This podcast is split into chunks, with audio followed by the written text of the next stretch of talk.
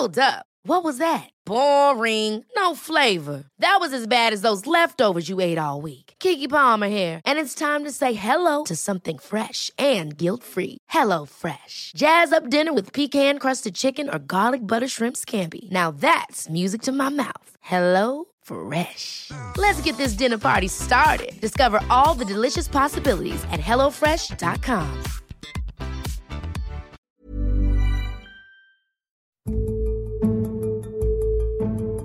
Hello, I'm Ted Te, human rights lawyer, criminal law professor, and host of the podcast Te Talks. And you're listening to Teka Teka Ted, the legal commentary segment of Teka Teka, where we answer questions about law and government. In this episode, we ask, what's the big deal with the new COMELEC nominees? We are less than fifty days away from the national and local elections. And everyone is now in the grip of election fever. During this time, the most important and most powerful office in the country is the Commission on Elections, or the COMELEC. The COMELEC is one of three independent commissions created by the nineteen eighty-seven Constitution. It is exclusively vested with the power to enforce and administer all laws and regulations related to the conduct of an election, plebiscite, initiative and referendum, and recall. As part of its mandate to enforce and administer all laws related to the elections, the COMELEC is given the power, during this election period, to deputize any instrumentality of the government. This includes the Philippine National Police and the Armed Forces of the Philippines. It also has the jurisdiction to decide on the qualifications of candidates for all elective positions, including adjudicating petitions to cancel certificates of candidacy or disqualification of aspirants to elective positions. Because of the immense power and responsibility given to COMELEC during the period of elections, the framers of the nineteen eighty-seven Constitution designed a staggered seven-year term of office for the commissioners of the COMELEC. This was deliberately designed so that at no particular juncture will the commissioners all be appointees of the same president. Article nine C, Section one, Paragraph two of the Constitution provides, and I quote, "The chairman and the commissioners shall be appointed by the president with the consent of the commission on appointments for a term of seven years without reappointment. Of those first appointed, three members shall hold office for seven years, two members for five years, and the last members for three years without reappointment. Appointment to any vacancy shall be only for the unexpired term of the predecessor. In no case shall any member be appointed or designated in a temporary or acting capacity."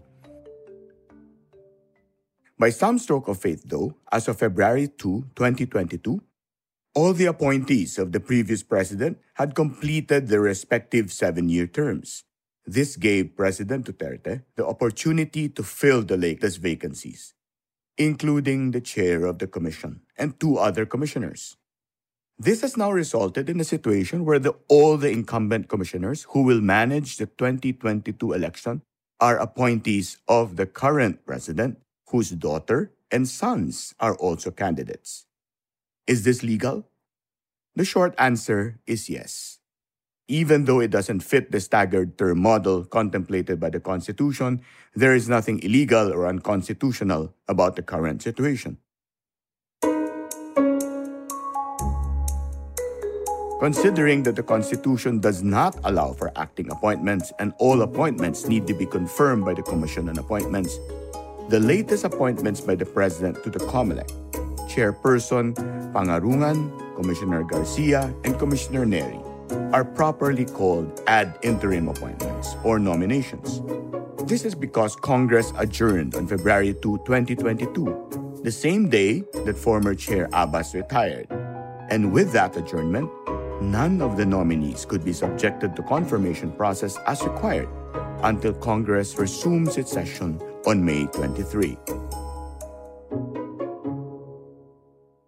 Article seven, Section sixteen, Paragraph two of the Constitution provides, and I quote, "The President shall have the power to make appointments during the recess of the Congress, whether voluntary or compulsory, but such appointments shall be effective only until approved by the Commission on Appointments or until the next adjournment of Congress, unquote.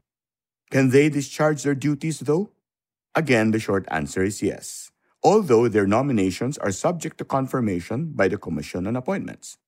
If the Commission on Appointments does not confirm them, then their ad interim appointments cease, and there will again be three vacancies in the COMELEC, which the President may fill by reappointing the same three or nominating a different three.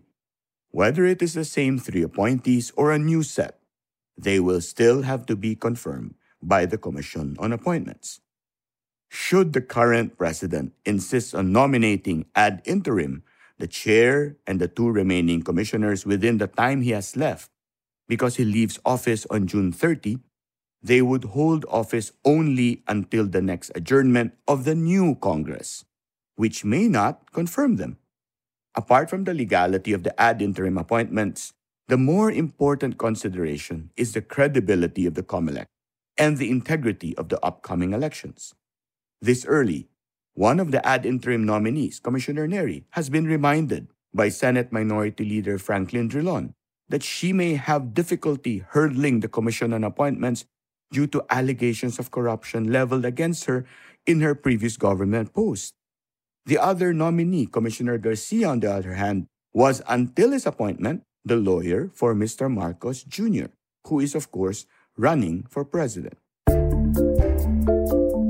Insisting on naming ad interim the three commissioners during his lame duck period may be legal, but the consequences to the COMELEC's credibility and integrity may be significant, especially as the president is not an uninterested party in the elections, with his sons running in the elections and his daughter running with Mister Marcos Junior, and the questions hanging over the head of the three nominees.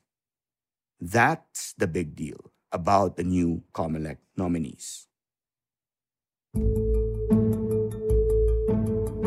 Again, I'm Ted Te, Puma Podcast. This episode was produced by Kat Ventura and edited by Presh Capistrano. Follow Teka Teka and Te Talks on Spotify or wherever you listen to podcasts.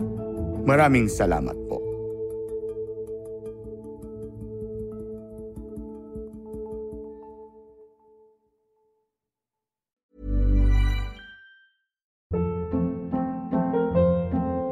Hold up. What was that? Boring. No flavor. That was as bad as those leftovers you ate all week. Keke Palmer here. And it's time to say hello to something fresh and guilt-free. Hello Fresh. Jazz up dinner with pecan-crusted chicken or garlic butter shrimp scampi. Now that's music to my mouth. Hello Fresh. Let's get this dinner party started. Discover all the delicious possibilities at hello fresh dot com.